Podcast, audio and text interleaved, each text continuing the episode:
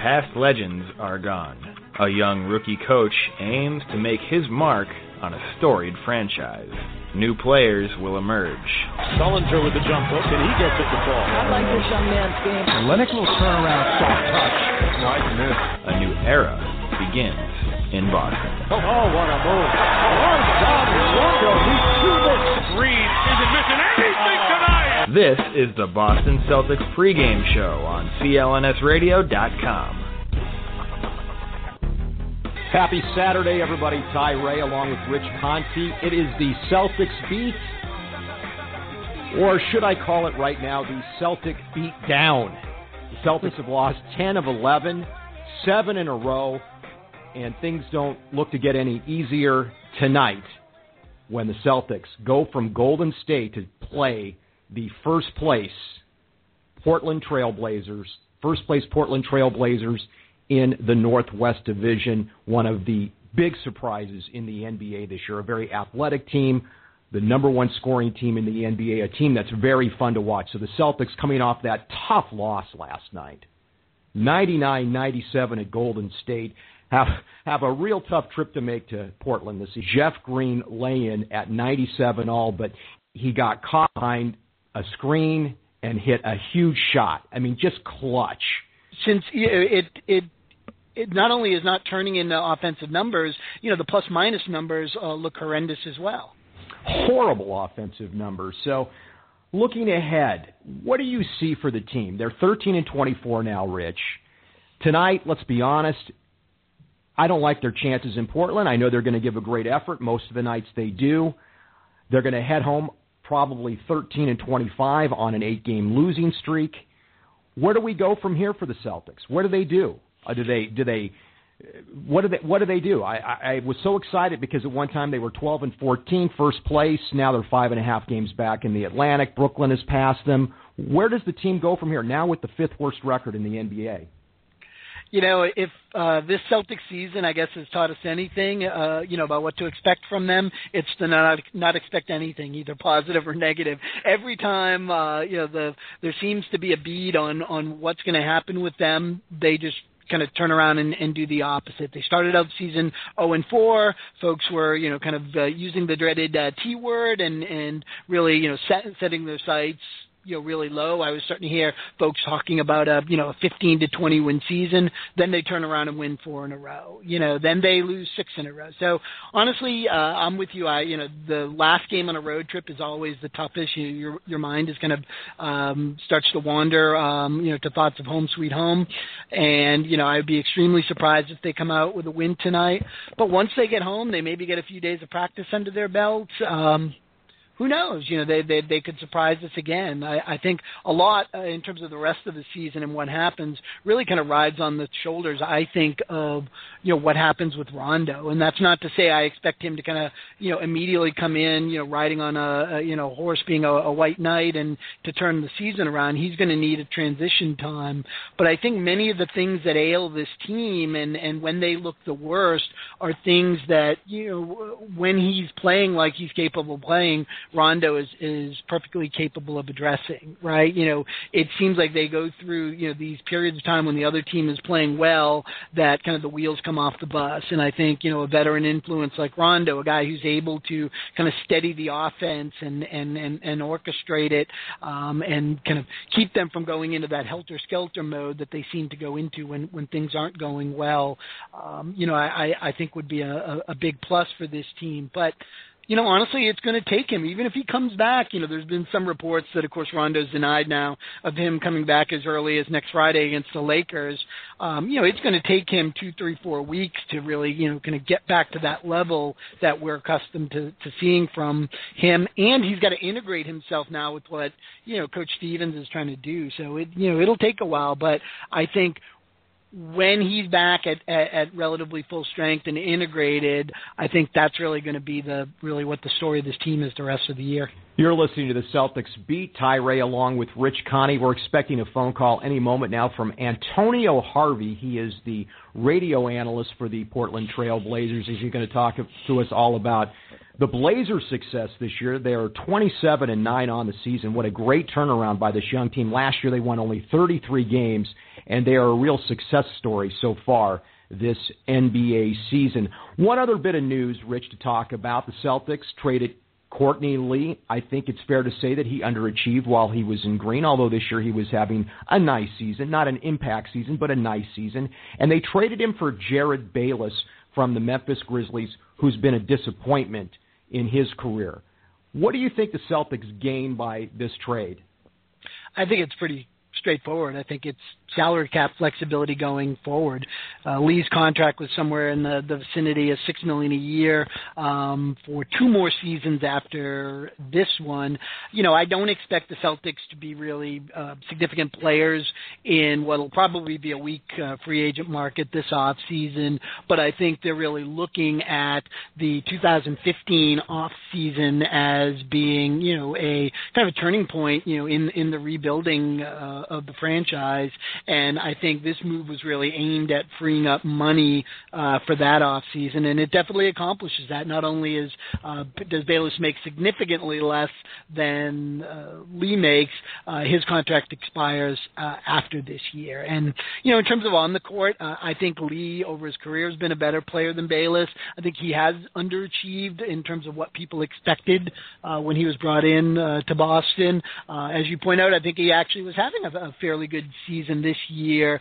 Uh, so overall, I think he's a better player than Bayless, uh, but but very different type of player than Bayless. I think Bayless is the kind of guy, for good or bad, that more aggressively looks for his shot and looks to score the ball. And I think you're going to see nights where you know Bayless actually might be the difference between winning and losing by you know having one of those good shooting nights that that that he can have, and in the past always seemed to have against the Celtics. he always kills the Celtics. Now at least he's in green. Yeah, the other night against the Clippers, I think he had 10 points in the first half, didn't do much in the second half, but I think he had 10 points uh, in the first half against the Clippers, showing what an offensive plus he can be to the team. And you're right, Rich, his contract comes off the books next year, and just looking at the numbers, the Celtics will only owe 43 million in guaranteed salary after this season. So that means they could offer an extension to a guy like Avery Bradley and give him the kind of money he wants.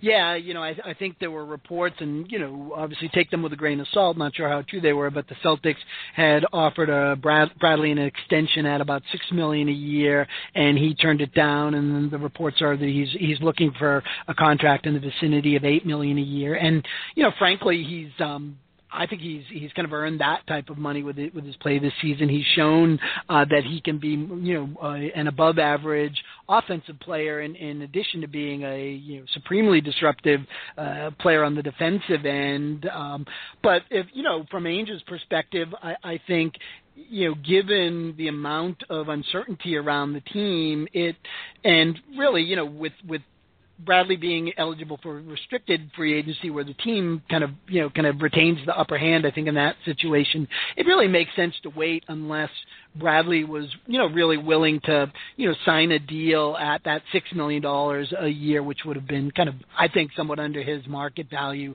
I think it makes sense for both parties to kind of wait and maybe, maybe even play out the string and and go into restricted free agency and see, you know, what kind of offers he gets, uh, and then Ainge can look at it and, you know, assuming no, you know, nobody comes uh, after him with a, you know, a, a crazy fifteen million dollar a deal, I would expect Ainge to match um, you know, whatever kind of offer he attracts. Rich, we've got Antonio Harvey on the line, the Blazers color analyst on radio. Antonio, thanks for joining us today on Celtics Beat. Appreciate the phone call. Uh, it's no problem, guys. Thanks for having me on. You're not going to believe this, Antonio. I am in Tacoma. I'm actually going to head to the game in two right after the show. Drive two and a half hours in this crazy wind and rainstorm. Are you guys having the same weather down there? Yeah, you're pre- you're pretty much going to get that for the next two and a half hours as soon as you head south. But this is actually the worst week we've had. I mean, it's been sunny and cold for about the last three weeks. Yeah, this is this is bad. It's going to be windy and rainy, but I'm looking forward to coming down and watching the new and improved Blazers. I watch your games quite a bit because I get you on cable up here. So much fun to watch is this team. The team won what 33 games last year. Now 27 and 9, tied for the lead in the Northwest Division. What's the big change this year, Antonio? Well, that's a tough one to call. I definitely think the bench is a lot better than it, it's been in the past. But also, you know, you look at some of the guys that have stepped up. Wesley Matthews has really stepped up. Nicholas Batum has stepped up. So I think the two guys, obviously Damian and Lamarcus, those are the the engines that get this thing going. And then Robin Lopez, he's allowed Lamarcus to be even better than he's been in the past. Well, it's funny last year. I always go to the Blazers Celtic game as a huge Celtics fan. And last year I went to the game and I looked at the guys on the floor for the Blazers and I said to myself, this team is way too talented to be losing as many games as they are, to only win 33 games. I love watching LaMarcus Aldridge play. I love Nick Batum, Damian Lillard. Why did the team only win 33 games last year? I know they weren't healthy at times, but I thought they had more talent.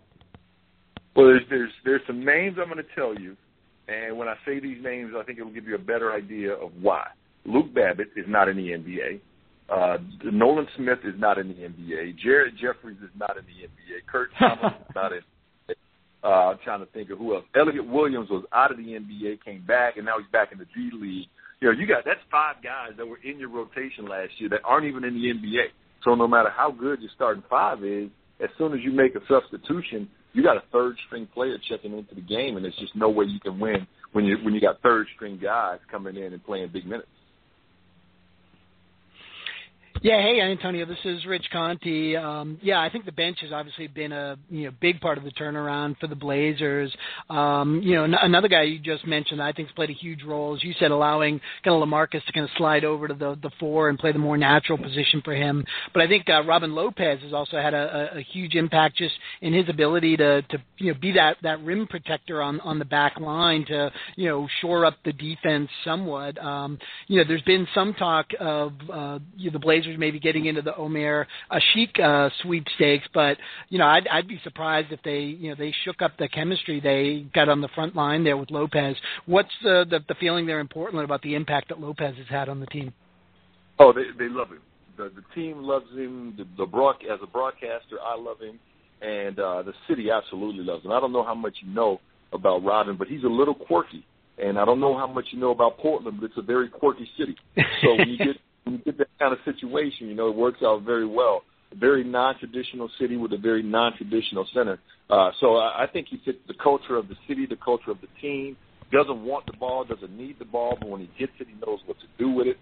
So yeah, I, I think the impact that Robin has had, I call it the Rob, the, the Lopez effect, because you can't really explain. It doesn't always show up in the stat sheet, but it's there. I mean, it's it to me. It's when this team is clicking, it's because Robin is protecting the rim. They're better on defense, and having played the center position in the NBA and, and having seen how it can impact the team, when you've got a shot blocker, it makes everybody else better on defense. Ty Ray Rich Conti at Celtics Beat. Our guest today is Antonio Harvey, the color analyst on radio for the Portland Trailblazers. Antonio, the Celtics are having a rough time. They've lost 10 of 11, 7 in a row. This road trip has been brutal, especially with the teams the Celtics have had to play as somebody as as an outsider to the Boston Celtics, what do you see with the Celtics, and are the Blazers just racking this one up as another victory? No, I'll tell you what. You can't rack anything up in this league as another victory. The Blazers lost to Sacramento and uh, uh, it was yeah, Philadelphia in back-to-back games. Um, you can't rack anything up as a victory anymore. And I really think the Celtics team, despite the uh, 10 of 11, is overachieving, or not overachieving, surprising people. They play hard every night. Uh, Brad Stevens has turned out to be a great coach, and I'll be honest, when when Danny Ainge pulled him from Butler, I was a little bit concerned. I was worried about the direction that the team was heading, but Brad Stevens has done an excellent this team to play hard every night, and you can overcome a lot of your faults if you can play hard every single night. I, I was going to ask you about that because when I watch League Pass, NBA League Pass on on my on my cable system, and I watch games from outside the area, not the Celtics telecast, but the the other telecast. All the out of town guys say that the Celtics play hard. That's kind of the reputation this team has. And so it's funny you would say that because that seems to be echoing everybody else's sentiments that while the Celtics are losing,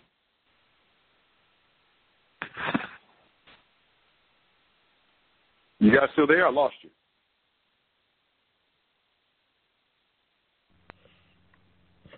Rich? I'm here. Oh, Uh, you so it got- sounds like we. Lo- oh, sorry. No, Anto- I'm here. Antonio- for a second. Oh, okay. I was just Yeah. saying that it seems to be the opinion of people outside the Boston market, from broadcasters to coaches alike, that while the Celtics aren't winning, they bring it every night, and it's interesting that you have that impression too. How many games have you seen the Celtics play this year? Have you had the chance to to watch them uh, here and there? Yeah, I probably watch ten or twelve games. I have the league pass on broadband, and I try to check out as many games as I can. I tell you what, if you don't have it, guys, get it because you can actually split your screen into four different screens and watch four games at once. It's a beautiful, it's a wonderful thing. So I usually put it on my computer. I watch three or, four, three or four games at the same time, and I usually try to catch the Celtics because of what Brad Stevens has them doing. And and I, I'll give you a classic and great example of what the Celtics can be uh, in a year. Once they get, they still got some bad contracts they've got to get rid of. They've got some guys who I'm trying to think of the right way to say it. Probably won't be a part of their future culture. But with having said that, um, the Phoenix Suns are a great example of a team that plays extremely hard. They've got a couple of good players on the team, but they just outwork everybody they face, and they're having a great year because of it. If the Celtics started the season with Rajon Rondo uh, playing as hard as they play now, the, record would be tremendously better. I mean, they'd be right in the hunt for fourth or fifth seed in the in the Eastern Conference. I, I definitely believe that because they've got a talent level, and and a guy like Rajon Rondo gives them a, a bona fide guy who can get his whenever you need him to, and that's what that's the, success that Phoenix is having, and that's the success that Boston can have. Yeah, Virtue and I are both on board with this, Antonio. There are a lot of people, especially in Boston, that talk about tanking to get a shot at a number one. I totally disagree with that. Rich disagrees with that. We don't think it's a proven formula in the NBA. What do you think? I think it's the worst thing you could ever do to an NBA team uh, because you develop a losing culture. If you're going to tank, you have to have nine, maybe ten guys on one-year contracts because you literally have to clean house after you do it because you you basically tainted your entire roster. Every player on your roster has gotten used to losing. They've been told it's okay to lose. They've been given a, a losing culture, and now you want those same guys to come back a year or two later and now be winners. It doesn't make sense. It's the worst possible. I don't even. I personally don't believe that there's a coach or a player in the entire NBA, NBA that believes in tanking. Maybe some GMs, but I don't even believe that's true. I think it's it's over over talked about. It's one of those things that that fans talk about, but the ultimate reality is I have never seen a coach or heard a coach say anything about tanking. That's great, Antonio. Uh, it's funny. I, I listening to you talk about tanking. You kind of just completely echo Ty and I's sentiments, and I almost want to record that and play that uh, for Celtics fans who you know talk about uh, you know complaining about wins here and there. But uh, you know, kind of going back to the Blazers, um, you know, I thought kind of coming into this season they were a team that was kind of teetering on the edge of uh, you know, do we kind of reset this thing and and and and rebuild, or you know, do we kind of keep going with the core that they've got? And obviously now I think you know they made the right decision sticking with that core. But one thing that really sticks out to me when I watch them is Coach Terry Stotts' offense and just the amount of motion that's involved. And I think I read a stat recently that came from some of those SportVU cameras uh, that that indicated that um, Wes Matthews and Nick Batum are either number one and two or number two and three in the league in the amount of distance traveled on the court over the course of the season, and I just kind of find that fascinating. Has has there been much attention really paid kind of up there in the Pacific Northwest about just the the the, the creativity involved in the offense that the, the Blazers are running? Well, pe- people with, um, and I hate to, to say this, I hope this doesn't come across as being arrogant, but people with high basketball IQs recognize it. The average fan, I, and this is not to knock the average fan, but the reality is the average fan is looking at the box score, the rebounds, the assist numbers, maybe field goal percentage, and that's as far as they want to go into a stat sheet. But if you have a higher basketball IQ, maybe a higher learning, a higher understanding of how basketball is played, you start to look at movement. You start to look at uh, assists to turnovers, uh, points in the paint versus three-point field goals, and certainly distance traveled is a great indicator of the motion involved with your offense, and that's that is something that we talk about a lot. Uh, Terry Stotts is a big believer in the three-point shot, but in order to get that, a good three-point shot, you've got to have motion from side to side, from high to low, because it makes the defense move. And as soon as you make a mistake, one of our guys, either Wes or Dame or Nick or or uh, Dorell Wright or or Mo Williams. One of those guys is going to pop open and knock a three down. So the motion is a big part of the success. But uh, I cannot talk about this team's success from any standpoint without first emphasizing it starts and stops with Lamarcus Aldridge. His ability to post up, draw a double team, create so many other opportunities for the for his teammates because as soon as you pay attention to him, you get burned for a three. As soon as you pay attention to the three, he burns you in the post. It's a very good dynamic that this team has right now. Let me talk to you about Lamarcus Aldridge for a second. We had Jeff Goodman from ESPN on this program a few weeks back, and he said while Aldridge is a very good player, he benefits because the league is so weak at that position. Do you agree with that, or do you think Lamarcus Aldridge has yet to even hit his peak? Well, that's an interesting take because um, I think Kevin Love is a pretty good player. I mean, I think Blake Griffin uh, is a pretty good player. Last I looked, Dirk Nowitzki is having a resurgent year. Uh, let's see, Chandler Parsons. I can go up and down the line if I really wanted to take the time to look at it. I could probably come up with about nine or ten really good players at that power forward position. And let's be be honest, the power forward position isn't the power forward position anymore. It's the hybrid. It's a power forward slash center. You got centers that post up and shoot jump shots. So it's really a post position. And if you look at it from that standpoint, you've got Dwight Howard, you've got the the the, the Valanciunas kid down in in Orlando. Uh, you've got Al Horford who's hurt right now. But I mean, I could probably name yeah, I can name a solid seven guys that are really good in the post, and yet it's a weak position in the NBA. So therefore, Lamarcus Aldridge, instead of just saying, "Yeah, dude can flat out play," he Yeah, he's benefits from a weak position. That's that's that is tremendously lazy on the part of whoever that was to say something like that. You've made your case, my friend. You have made your case. Hey, talk to me about the importance of Mo Williams to this team. That veteran presence. What has he added? What dimension? He he adds Mo swag is what we like to call it. He he just believes. Mo Williams is the kind of guy. This is no lie. If you talk to him, he, it's not a it's not a confidence, it's not an arrogance, it's a belief. If he misses three shots in a row, he'll go over to the official and ask him to check the rim. You know, that's the kind of confidence you have to have when you're playing in this league if you want to be successful. So he comes in off the bench, he gives us some push, but yeah, he just adds a belief that you can be successful in every single circumstance. Uh, and I think that's what I like about him is, is he just he, he brings it. He brings it every night. His teammates love him. Uh, his plus minus, I got to add, is horrible. He's got the worst plus minus on the team, and I still love him on the court because of that swagger he brings. So yeah, he, he he adds an element that you can't really quantify, but you love having it just the same. Antonio, you played in the league 10 years. Talk to me about plus minus. We go back and forth all the time at CLNS Radio about how relevant that statistic is. Do you think it's a good gauge of a value of a player? No, no, and the reason unless you're a starter, I think starters are guys who you can gauge plus minus with. But as soon as you get past your starting lineup, plus minus guys to go out the window. And the reason is, if I'm on the court, let's say I'm trying to think of who I, I can't really. I'll, I'll try to use the Celtics as best I can. But if you've got Avery Bradley, who has a high plus minus out there on the floor, and he's out there with um, four guys off the bench, his plus minus is going to go down. I almost guarantee it.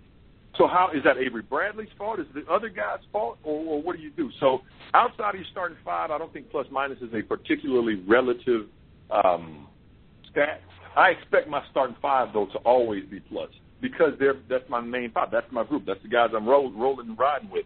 So if they don't have a, plus, a high plus minus, a plus plus minus, I'm concerned. But off the bench, it doesn't bother me one bit. You mentioned the weak bench the Blazers had last year, and we've been talking about Mo Williams. I want to talk to you about a couple other players that the Blazers added this year. One is Dorell Wright, the dimension he brings, and then Thomas Robinson. Does he ever have the chance to reach his full potential? Do you think? Well, I want to start with Dorell Wright and say that he brings two things. One, he brings professionalism, and the second thing he brings is a sweet jump shot. And for a team that shoots as many threes as this Blazer team does, the sweet jump shot is extremely important. Uh, so for Dorell, he, he's a, a calming influence on the floor. Um, he, know, he knew coming in he wasn't going to play a ton of minutes, but he stays ready. So when he gets his, his number called, he's ready to go. Uh, as for Thomas Robinson, I think he's already reached his potential. If you knew what he was coming in, he, he's done exactly what he was built to do. He's a high motor guy who rebounds the heck out of the ball and is extremely athletic and plays tough. He's not going to be a 2010 guy. He wasn't cut out that way. But what he is is a 14, 9, and hell tough guy. That's about all he's going to give you. 14, 9, and extreme levels of toughness on the court. I can live with that. I'm not. I'm not at all opposed to, to a guy, an enforcer type guy on the court. Hey, Antonio, I'm sure the folks up in Portland are just kind of enjoying the ride right now and not looking too far ahead. But as, as you look forward to the playoffs, um, you know, is there any uh, aspect of this team that, that has you concerned kind of as the regular season shifts into the playoffs and, and, and the, the nature of the game changes a little bit? What, what going into the playoffs has to be the biggest concern in Portland? Well, I would definitely say defensive fundamentals. If I were going to say, if I were going to call out one area of the game where this team is weak, it's definitely in defensive fundamentals. Um, when I was coming through, I had some great coaches, and one of my coaches taught me that you always play play the game parallel, meaning you're always going to be parallel or perpendicular to a line. Um, I'm sure you guys have seen guys get down in a defensive stance and they get at a 45 degree angle. But think about that. If I play 45, um, you can go either way. But if I put mm-hmm. my feet parallel to either line, either the baseline or the sideline, I can take away one direction, which gives you only one, makes it a lot easier to guard. This team has some some guys with some poor fundamentals on the defensive end of the court, which makes them up and down on the defensive end as opposed to being very steady. Yeah, and the team is giving up what 102 points a game, Antonio. Yes, that's quite a we bit. Don't, we don't mind because we score 107. you're you're clearly outscoring everybody, but the team has lost four of its last seven. So, what do you attribute that to? Poor defense. I mean, it boils down to it. They, uh, let's see, they played. Sacramento was a poor defensive night. Philly was a poor defensive night. And then they came back and had a big time defensive night. And I can't remember the game because they all run together. But when this team team gets down in the stance and plays good defense, they win games because they're going to score 105 every night, no matter what. And when you score 105 every night, if you get down in the stance, you're going to win because your offense is just that good. And so I definitely think the defense before the playoffs needs to go back. Early in the season, they were much better. Uh, but I'll, I'll say this, and this is one of those things that I saw last year, and I'm still not on the bandwagon the way other people are. Flashy plays don't win in the playoffs. The reason the Clippers got bounced by the Memphis Grizzlies in the playoffs, they didn't have any any substance. They were all flash no substance. The Golden State Warriors were the same thing. The Golden State Warriors uh, pretty much echoed exactly what the Blazers are doing. Or the, the Blazers echo what the Golden State Warriors did last year. But I'll say this about it: the, the, the one difference, the Golden State Warriors didn't have a true post presence on the offensive end the way the Blazers have LaMarcus. If LaMarcus can play the way he's playing right now in the in the playoffs, this team will be just fine. I can't believe we've had you on, Antonio, and have not said a single word about Damian Lillard. We've had you on for 20 minutes and haven't even brought him up. He is amazing. That game he had in a losing effort the other night in Sacramento is absolutely incredible. Speak to his development. Uh, you can't. That's the reason I haven't brought him up. He's too damn good to talk about. who can go for 30 and you don't even think about it because he's that good. He he let's see. What's his weakness? I think his weakness is he's still learning how to finish at the rim. What's his strength? Just about everything else. So he's not a great defender, but there are no great defenders in this league anymore because you can't hand check, you can't do anything to slow anybody down. So that doesn't bother me. The fact that nobody can stop him is absolutely tremendous. So, you know, Dame is Dame is everything you want in a player. You can put a franchise on his shoulders, and he'd be just just fine with that. But if you put him next to a great player, as the Blazers have with with uh, LaMarcus Aldridge, he's just fine with that as well. So I think with Dame, I, I just love being. I love what he brings to the table. I enjoy being around him. He's a great kid from humble beginnings who understands his humble beginnings and is still hungry. Wants to prove to the world that he is only scratching the surface of who and what he is, and I think that's what impresses me as much as anything. And where was he picked in the draft, guys? You remember? Oh, he was number six. Yeah. So you know he, he wasn't number one, and, and he's just a, a, an incredible, incredible player. I mean, he's he's a superstar uh, in the making. I think. Just watching him the other night in Sacramento, I was just like, wow, This is really something. No, I tell you what, he uh, oh, pardon me, guys. He was um, he was drafted six, but I was talking to Monty Williams, who's a good friend of mine. He's the head coach for the Pelicans, and he and I were talking, and Monty told me point blank they had two picks in the draft that year. They ended up going one and eleven, but he told me that if they had chosen one and two, they were going to take Damian Lillard with the second pick in the draft. So he was highly regarded coming out. He fell Wow. into the Blazers' lap at six, and there was no way they were going to pass him up. Yeah, and he was terrific last year too. For I want to say, Antonio, I really loved your work with Mike Rice and Mike Barrett doing the Blazer games. You guys make it so much fun. I'm a Celtic fan, and I watch Blazer games because you guys make it so much fun. And, and I really want to say that to you. Well, I appreciate that. You know, it's uh, it was a rare occurrence. Um, usually, I'm with Wheels on on radio, but I called the Celtics game on TV because Wheels was sick. Uh, it was a great time, and maybe one day in the distant future or the near future, depending on on what uh, the plan is, I may be on TV on a full time basis. But I enjoy what I do. Uh, I, I tell people all the time I've got the best job in sports because I get to be around the game, but I don't have to run any wind sprints. now, before we let you go, are there any charities you want to talk about? Because I know you're involved with those. Yeah, I, I, I do a lot of work with a lot of different charities. A lot of the work I do is back home in Mississippi. I was born and raised in Mississippi, and I try to go home. Uh, there's a Purple Knights Foundation. I do work here uh, in Oregon with the Doernbecher's Foundation. I, I enjoy uh, being involved, and pretty much whoever calls gets my gets my ear because I just enjoy working, especially with kids. Oh, Antonio, it has been a pleasure talking to you on Celtics Beat, and I mean this. You are one of our favorite guests we've ever had on this program. It, it has been Well, I terrific. I appreciate that, guys, but your expectation levels were way too low if I'm your best guest. You need to find some better people. No, man, you won me over. You won me over and, and Rich over with the anti-tanking because we're going to play that soundbite for everybody, every Celtic fan in Beantown, because we're so sick of hearing it. We're so sick of hearing how the Celtics should lose every game so they can get Andrew Wiggins. Do you, uh, now, what they need, what Celtics fans also need to realize is that only 25% of the time has the team with the worst record actually gotten the first pick. It doesn't happen the way people think. No, it sure One doesn't. score at a time. Antonio, thanks so much. Uh, we'll see you tonight in Portland. I'm looking forward to the game. It's going to be a lot of fun. Make sure you come by and say hello. We'll, we're, we're at the top of section 113. Will do. Thanks, Antonio. All right, guys. Talk to you soon. Bye bye. Bye. That was Antonio Harvey, radio color analyst for the Portland Blazers and Portland Trail Blazers, Blazers rather, and Rich, one of our favorite guests. Won Oh, me yeah. over immediately. Yeah, what a great guy. And it wasn't even just the tanking thing. I loved kind of the excitement, enthusiasm in his voice when, you know, we talked to him about the, the Jeff Good, Goodman quote about LaMarcus Aldridge. You, you know, you love talking to folks that are that passionate about the game uh, and that knowledgeable, obviously, about the game. And so he was just a real treat. They are a fun team to watch, Rich. I don't know how many Blazer games you've been able to see this year, but they are a lot of fun to watch, and I get them because we don't have the Sonics anymore up here in the Pacific Northwest, as you well know. So the Blazer games get shown on cable here, and people in Portland love their team, win or lose. It's such an exciting atmosphere, and I'm I'm glad to be caught up in that tonight because even as a Celtic fan, and I go down there every year to see the Celtics play because it's the closest venue to go see a Celtics game. They treat me with such respect, and they're knowledgeable fans, and they just want to talk to you about Celtic history.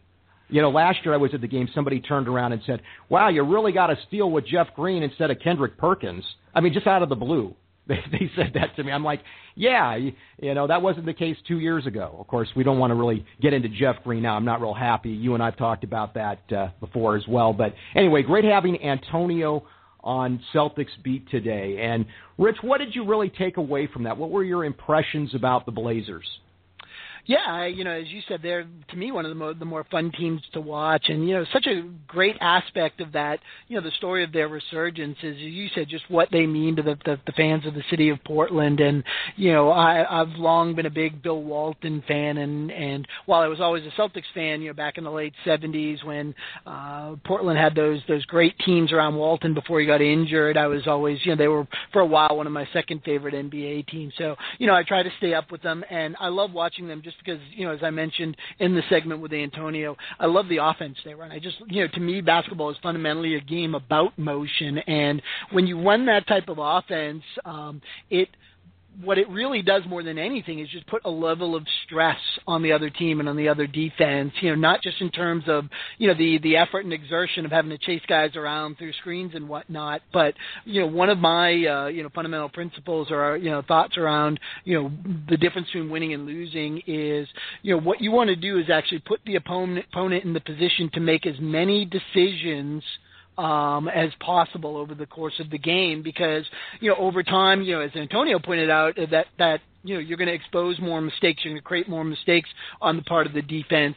But I think the other thing that you know forcing the other team into making decisions and, and more frequent decisions does is it it creates a level of stress on them, and at some point, guys just kind of break down and give in. You know whether it's you know give in to that that run that you're on right now and kind of throw in the towel for the game, or even in the you know in the scope of a given possession, kind of give in and and maybe not fight over that screen or decide to go under the screen instead of over the screen. And you know, the more times you put players in in the, the the position of having to make decisions, ultimately that's going to benefit you from an offense. And I think that's that principle is really what that that motion offense is is, is built upon. The, the Celtics, no doubt, are going to be tested tonight because they played that hard fought game last night in Golden State where they lost 99-97. So you turn around, and in less than 24 hours, you got to play the the Blazers, who have this up tempo offense, number one in the league in points scored. So we'll see if the Celtics can bear down and actually make a game of it tonight because this has 20 point, 30 point loss written all over it, especially with the way that the Blazers play offense. No doubt about it, Rich. Yeah, absolutely. You know, as I mentioned earlier, last game of the road trip, you know, you're going to be more predisposed uh, mentally to, to kind of giving in, and you're you're running up against a team that you know really counts on that, puts you in that position to you know kind of succumb and give in to the the, the, the pressure they're putting you under. And so I'll be really impressed if if the Celtics can, you know, for the third game in a row, kind of hang tight there, and and who knows, you know, uh, pull out a win. As Antonio pointed out, uh, the Blazers, for as great as they've played this season, have you you know had a couple of hiccups uh, at home against uh, the Sixers and against the Kings, I believe. So you know hopefully Celtics can. can so they haven't been playing great of late. So maybe the Celtics might be catching them at the right time. Let's hope so. But the Celtics facing a, a tough back to back. Who put this schedule together, by the way, for the C's? this is the most ridiculous five game stretch in seven days, Rich. I, I can strike. But even the lockout season, I don't remember a stretch this brutal. I know they had the back to back to backs in the strike or, or uh, lockout season. I keep saying strike, forgive me. But think about it. You play at OKC, Denver, the Clippers, Golden State, and Portland. Yeah, it's brutal. Yeah, West Coast trips are always tough, but I think in particular this season with the the so many quality teams out west, and I think just kind of the way they they lined up um, on this trip, you know, it's funny. Uh, probably the weakest of those teams are, are the Nuggets, and you know they've they've been you know slightly below 500, but then you factor in you know playing it in at, at altitude in Denver, and and that makes that such a, a difficult game. And you know it's been an odd schedule all season. They started off with the the killer November schedule schedule, and then followed that up with an incredibly light December. I think they had only uh, 12 games in total in the entire month of December, and now the first part of January has been a killer. So yeah, there doesn't seem to be uh, there seems to be a lot of peaks and valleys in the schedule right now, and they're certainly in one of those uh, uh, peaks or I guess valley, depending on how you look at it. And the interesting thing is, I believe in November, what they won nine games in November, which just had everybody very excited. Nine games in November and I think they really struggled uh, in December, of course. Where 13 and 24 on the season, losers of 10 of 11, facing 11 out of 12 tonight, seven in a row.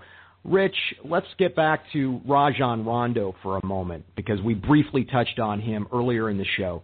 Do you expect him to play? Really? I, you know, I, I do, um, but man, you know, after seeing what happened with with Derrick Rose last year and the Willie Won't thing, um, you know, I hope that doesn't that situation doesn't occur with Rondo. But would it completely surprise me? No. Um, you know, if you listen to some of the quotes from Rondo, it's clearly him uh, mentally not being able to uh, competitor. You know, for all all his uh, pluses and minuses, I don't think anybody can question be out there. But at the same time, you know, um, I, I think the team sees uh, not a lot of value in rushing him back. I think if this was two seasons ago, I think it would be a very different story. Uh, but this year, there seems to be not a lot of back out there. But at some point, I, I think there is some urgency because you do want to see how this team that's been very uneven, very up and down, has shown some some flashes, and then has gone through some some stretches of really um, you know uh, difficult play. You you want to see how they're going to perform with that with their best player in the lineup, and so you know it's kind of a mixed bag for me. I would like to see him play this year as you know for no other reason than just what I stated. I want to see how Avery Bradley looks with you know Rondo out there taking the responsibility of, of the ball handling, um, you know, and, and, and, you know, hopefully doing it in a more consistent way than somebody like a Jordan Crawford and how Bradley might flourish even more offensively with, with Rondo running the show. I want to see how Sullinger can, you know, perform with maybe not as much pressure of you know being the you know the man to out the, being out there to to make plays offensively and being able to kind of benefit from some of the uh, you know the attention that that Rondo obviously draws. Similarly with Jeff Green, I want to see how he performs when he can kind of slide into that um, you know more second fiddle role and you know focus on his strengths, which are really slashing to the basket as opposed to having to try to you know initiate offense. Um, so I want to see him there, but again, you know, it, it's hard to tell what's going to happen with so much uncertainty circling the team. You mentioned Jared Sullinger in that uh, comment. What is going on with him? He was fabulous last night. He went for 21 points and uh, 11 rebounds, showing the the flashes that I think could make him an all-star in the NBA. But at the same time, he had a horrible month of December. He seems to not mentally be in the game. The flagrant fouls, I don't get it. He's shooting like what twenty some percent actually before last night's game uh, recently. What do you think's going on with him? Has he just maybe hit a wall?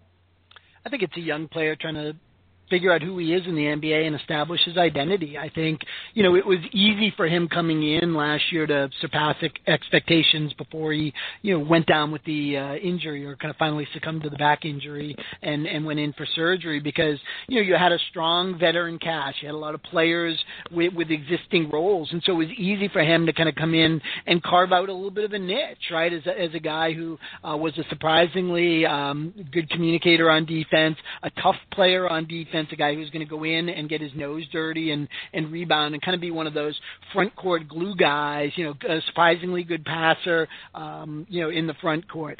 I think this year um, with a lot of those, um, you know, with those veterans, you know, obviously now gone, including even Rondo with with the injury and uh, a lot more uncertainty around roles. You know, I think um, I, I think that's had uh, in some ways a positive impact on him. I, I think he's been able to show uh, that he's capable of expanding expanding his game uh, a little bit more offensively. I think he's shown an ability to to be a threat um, from from out on the perimeter. Uh, in addition to you know in the right matchups, being able a guy who you know being a guy who can operate in the post and give you some points from in there.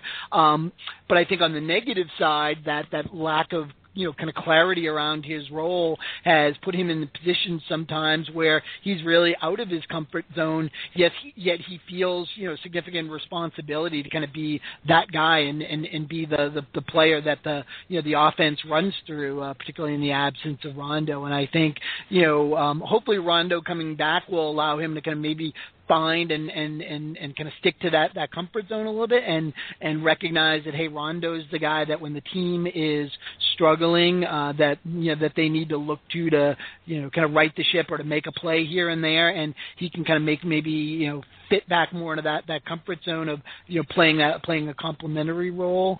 Um, but you know it's it's clearly been a struggle for him, and I think it's as much of a mental struggle as it is a physical struggle when when he's kind of forced into matchups against guys like an Anthony Davis that that are you know long and athletic and and and are you know sure to give him some problems. I'd like to see him learn from guys like Kris Humphries. I know that sounds strange for me to say, but last night Humphries and Marreese Speights got into it, and Humphries, you know, walked away.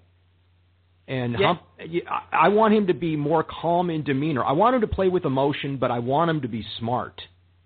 Yeah, I think he's, you know, I think he's been affected by his struggles more recently. I think, you know, the behavior that we're seeing with with uh, you know the emotional reactions and the uh, the, the flagrant fouls, I don't think ultimately is you know Jared Sullinger's personality as an NBA player. I think he's he's just feeling a lot of pressure right now, and I think it's it's getting him to a little bit, and he's not reacting to it well. And again, I think it's part of kind of not knowing your role. I think you know um, you know when when a player like that is really searching for an identity, uh, you know I think of it as they they you sometimes try on a lot of different hats, and he may be you know trying to try on a little bit of an enforcer hat right now, which you know I, I think ultimately is not what the team needs from him. I, I think you know he is capable enough offensively and important enough defensively to what they do that asking him to kind of be that enforcer, um, I think, kind of compromises, um, you know, ultimately his effectiveness because I think in that role you kind of have to be, you know, that guy that is,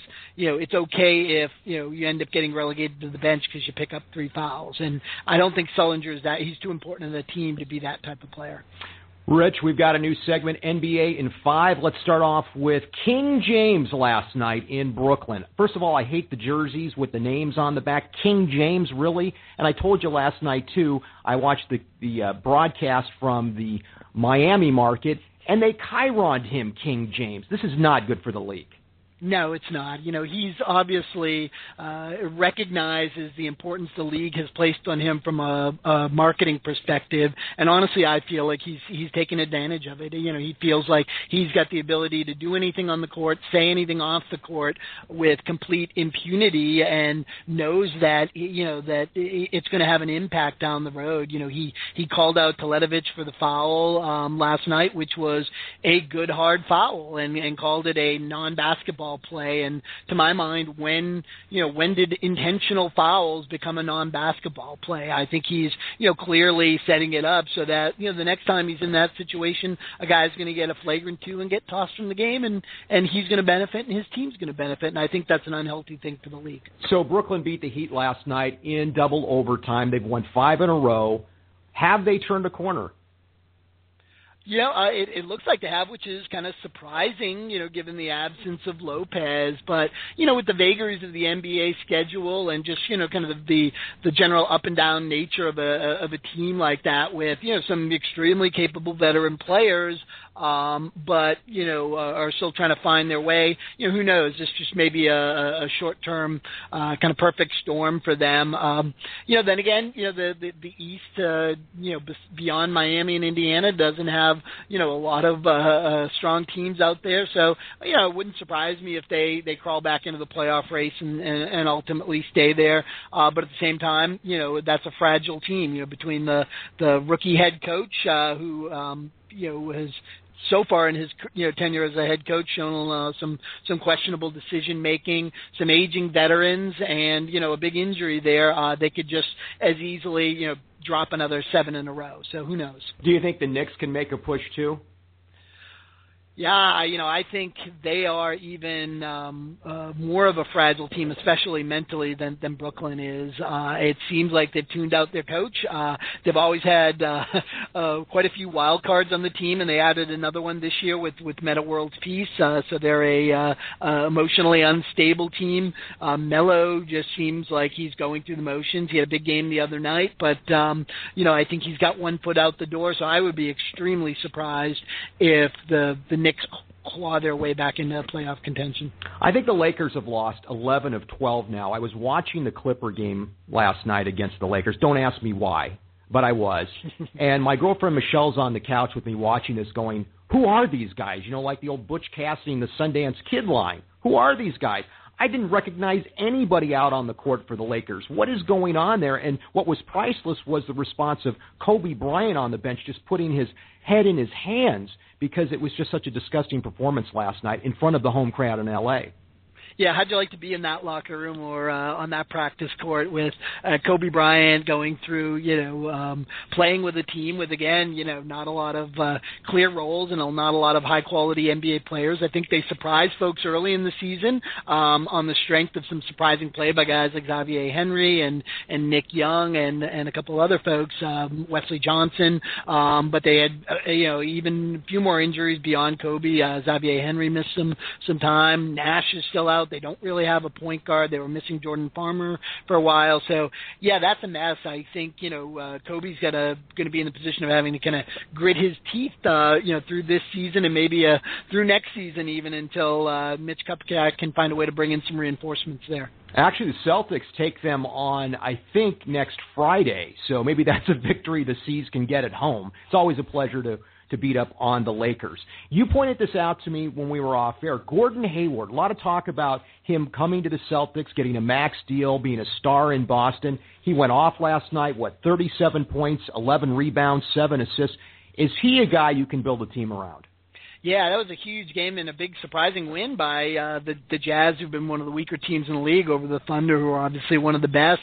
Um, you know, I, you know, uh, before that game, I would have kind of looked a little bit uh, side-eyed at somebody who suggested that that Gordon Hayward might be a max player. Uh, you know, I think he's a you know a, good you know uh, 12 to 13 million dollar player. Can be you know in a lot of ways I think like a Jeff Green. I think you know perfectly suited to be maybe a number three guy on a, on a contending team. But you know if you can have that type of game against the the Thunder and Kevin Durant, um, you know who knows maybe his ceiling is is is higher than I thought. He's a nice player, good kid. Brad Stevens knows him well. I think he'd be a fan favorite in Boston. I know we're a long way from that, but I think fans in Boston, he's the type of player they would really attach themselves to. Yeah, you know, I, I think you know the, the the word is that he's looking for a max contract, and who knows, maybe the Celtics can get a Brad Stevens discount given their their relationship. right. Uh, but he's he's going to be a restricted free agent, similar to Avery Bradley, and um, really, it's a question of you know how, how much do the Jazz really want to want to keep him? Um, you know, Bill Simmons um, made a comment earlier on a podcast is saying that the the we're going to make a move for him, and that somehow turned into a rumor as if something's actually being discussed. I'm not sure how that happens, but um, it wouldn't surprise me if either at the deadline or uh, in next off season via sign and trade, the Celtics make a, a play for Gordon Hayward. Cavs pick up Luol Deng for a first round draft pick. What do you think of the deal? Wow, the Bulls have kind of tossed in the towel, haven't they? They uh, have yeah, I mean, you know, you trade away what's effectively your best player right now with with Derrick Rose on, on the sidelines again, and um, you know, it seems pretty clear uh, that that the, uh, the the Bulls aren't expecting to do much this season. It's got to be killing Tom Thibodeau. Um, you know, he's such a competitive guy. On the flip side, hey, the Cavs look like they're making a run for for the playoffs, and if they can get their front court in order, uh, you know, at, uh, with with Bynum now being shipped out of there, uh, you know, in the East, they they could they could be in that that one of the top four seeds. And that's the NBA in five. Rich, always a pleasure hosting Celtics Beat with you. Yeah, likewise, Ty. Loved having Antonio Harvey as our guest today, and can't can't tell you how jealous I am that you're heading down to the game tonight in Portland and uh, have a great time at the Rose Garden. Thanks. Always love seeing the green, win or lose. It's a lot of fun. And that's going to do it for Celtics Beat for this Saturday. Ty Ray, Rich Conti wanting to thank Antonio Harvey, Portland Trailblazers radio color analyst, for joining us today and having a spirited conversation with him was a lot of fun. Celtics losers of 10 of 11, 7 in a row. Let's hope they break that losing streak tonight against the Blazers. Have a great Saturday, everybody.